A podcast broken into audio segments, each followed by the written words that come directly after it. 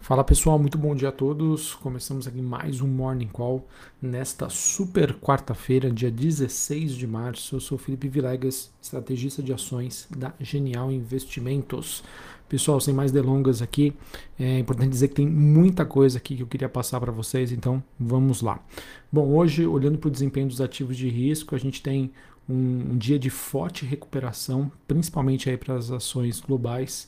É, olhando em específico aí o mercado asiático, é, em que nós temos, digamos aí, duas visões, duas notícias importantes. A primeira delas é que o presidente da Ucrânia declarou que um acordo de cessar fogo estaria se tornando aí mais realista, o que obviamente né, está ajudando aí a dar ímpeto para esse movimento de recuperação das bolsas globais. Foi um discurso que foi feito à nação ucraniana ontem, em que o seu presidente disse que enquanto, abre aspas, todos queremos a paz, os esforços aí para garantir o fim das hostilidades ainda são necessários. O fim da guerra na Ucrânia está começando a soar mais realista.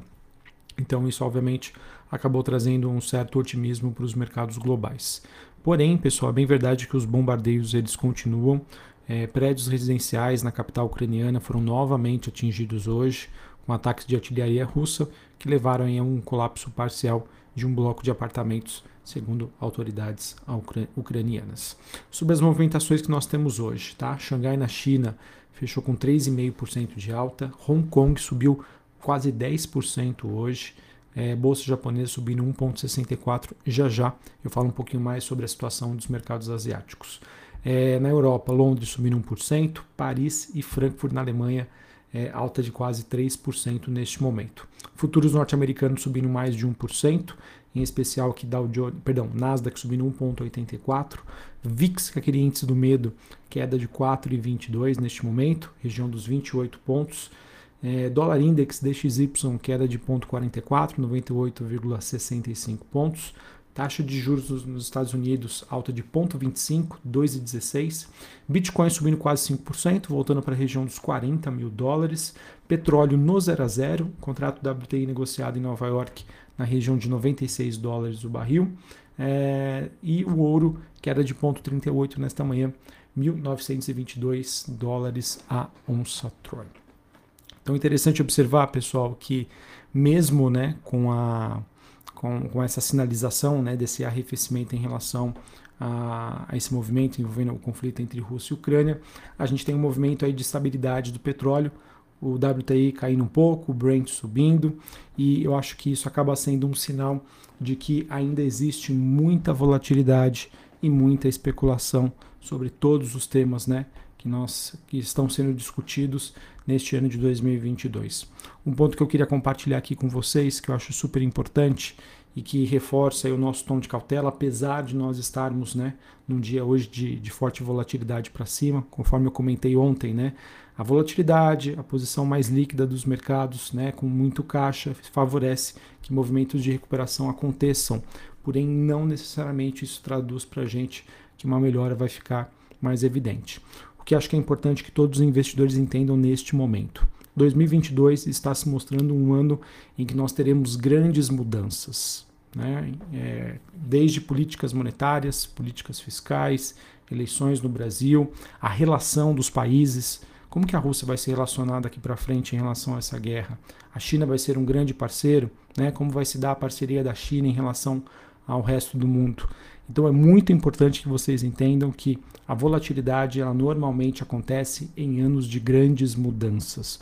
O processo inflacionário ele vai realmente forçar os bancos centrais globais a terem que subir juros muito rapidamente, provocando recessões? Sim ou não? Como vai ser a magnitude disso? Ainda não temos nenhuma resposta para todas essas questões. Então, se você é investidor né, que é, gosta desse movimento, quer aproveitar as, essas oportunidades dessa janela que nós temos hoje e vamos e essa janela pode ainda perdurar, está aqui. Bolsa brasileira, bolsas globais, enfim, faça isso com parcimônia e com cuidado. Se por outro lado você é investidor conservador, mais uma vez, você tem a renda fixa ali para te ajudar a te dar um retorno de 1% ao mês sem fazer nada, absolutamente nada, só deixar o seu dinheirinho ali parado, esperar com que esses processos aconteçam para investir mais lá na frente dentro de um cenário, quem sabe, um pouco mais previsível. Tá bom? Não existe certo ou errado, é escolha sua como investidor para tomar essa decisão. Queria falar um pouquinho então sobre é, esse movimento que acontece na China, né, principalmente os índices de Hong Kong com altas é, próximas de 10%. O que aconteceu é que reguladores dos Estados Unidos e da China estariam progredindo em direção a um plano de cooperação em relação às ações chinesas listadas nos Estados Unidos. Esse relatório também aponta que mudanças na regulação devem ser previsíveis e transparentes e incentivar, no caso, investidores de longo prazo a investir na China. Esse relatório também fala que vai resolver os riscos envolvendo o setor imobiliário, com política monetária expansionista e também a criação de novas linhas de crédito. Na minha opinião, pessoal, notícia positiva aí para minério de ferro e metais industriais. Vejam né, é, o quão as coisas estão mudando rapidamente. Ontem nós tínhamos um cenário né, de que, poxa, é, Covid-19 atingindo a China, menor demanda. Hoje já temos aí uma sinalização de políticas mais fortes para tentar contornar esse processo. Vejam o quão difícil está investir em 2022, o quão está impossível prever movimentos de curtíssimo prazo. Tá bom? Então, vamos acompanhar, vamos entender como vai se dar esse processo, mas entendo que olhando para os fundamentos de médio e longo prazo, o governo chinês aí querendo chamar novamente a atenção para que os investidores façam alocação nas suas empresas, tá bom? É, falar um pouquinho também sobre pandemia, pessoal, que é algo que ainda deve, é, digamos, interferir né, nas questões sociais e também econômicas. A situação na China né, mostrou uma evidente deterioração nos últimos dias. É, na minha opinião, um dos principais fatores de risco a curto prazo, até a gente entender como vai ser esse processo. E também, infelizmente, a gente acaba tendo uma nova onda da pandemia na Europa. Tá? Então, obviamente, pessoal, mais um choque inflacionário que pode surgir. Tá? Não bastasse aí a questão da Omicron no final do ano passado, início desse ano, a guerra entre Rússia e Ucrânia, agora mais uma nova onda aí de Covid-19 atingindo Ásia e Europa. E aquilo, né? As notícias não param. Afinal, pessoal, hoje é super quarta-feira, decisão de política monetária nos Estados Unidos e também aqui no Brasil. Olha o tanto de coisa aí que a gente vai ter para hoje. É, em relação aos Estados Unidos, né, o mercado, eu espero uma alta de 0,25, ou seja, que, o, que o, a taxa de juros do Fed trabalhe né, entre 0,25 a 0,50 e, obviamente, um discurso mais duro aí por parte do Banco Central. É, essa que deve ser a primeira alta de juros nos Estados Unidos desde 2018 e a expectativa também é que o Fed forneça né, uma revisão trimestral sobre como vai ser esse processo de subida de juros no decorrer de 2022, se serão 4, 5 ou 6 altas durante esse ano.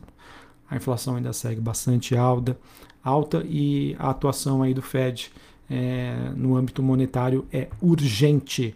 É muito perigoso, acredito eu, se o mercado entender que o Fed está muito atrás da curva, ou seja, muito atrás daquilo que o mercado é, acredita que seja correto sobre um processo aí de subida de juros nos Estados Unidos, tá bom? Então vamos acompanhar, acho que é um evento super importante, não somente em relação à decisão da taxa de juros a ser praticada por lá, por lá, mas também em relação ao comunicado e ao posicionamento do Fed sobre tudo que nós estamos vivenciando em 2022 e como isso, de certa maneira ou não, vai interferir no processo e no seu plano de voo no decorrer deste ano. Em relação à decisão do Copom, tá? A maioria do mercado espera uma alta de 1% hoje, tá? Ou seja, a, a Selic né, seria elevado para de 10,75 para 11,75, porém nosso time espera uma alta de 1,25, ou seja, que a Selic hoje termine em 12% ah, com a meta aí anual. Vamos é, também entender como que o Banco Central brasileiro vai se posicionar em relação a tudo que está acontecendo. Houve sim uma deterioração muito forte é, em relação às expectativas pra, de inflação para 2022 por conta desses choques externos.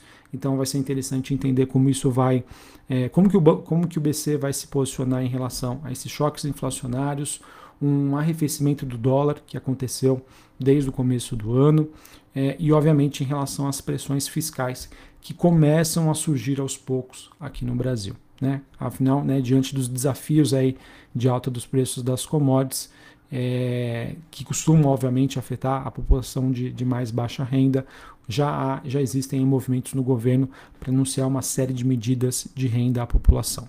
Dentre, dentre dessas medidas, nós temos a antecipação do 13º salário de aposentados e pensionistas do INSS, uma linha de microcrédito digital de 3 bilhões de reais e a liberação de até mil reais do FGTS, medida que poderia atingir 40 milhões de brasileiros e liberar 30 bilhões de reais na economia.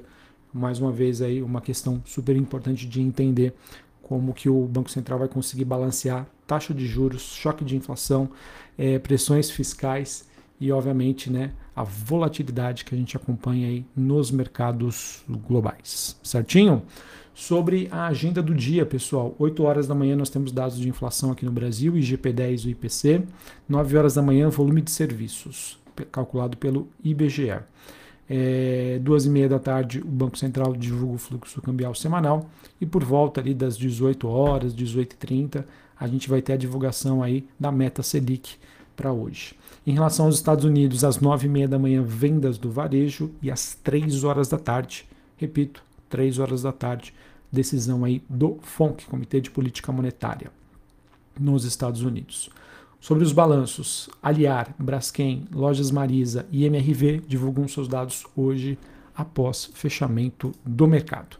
Sobre o noticiário corporativo, Ambipar aprovou o programa de recompra das suas ações. Então, notícia aí que pode favorecer o movimento de curto prazo, já que a própria empresa identifica as suas ações a preços atrativos. Nós tivemos a BR Malls informando uma parceria com a incorporadora Vitacom para desenvolvimento de prédios residenciais e centros, centros médicos. Lembrando, Aliança Sonai CR e BR Malls estão em conversas aí para uma possível combinação de negócios entre as duas companhias.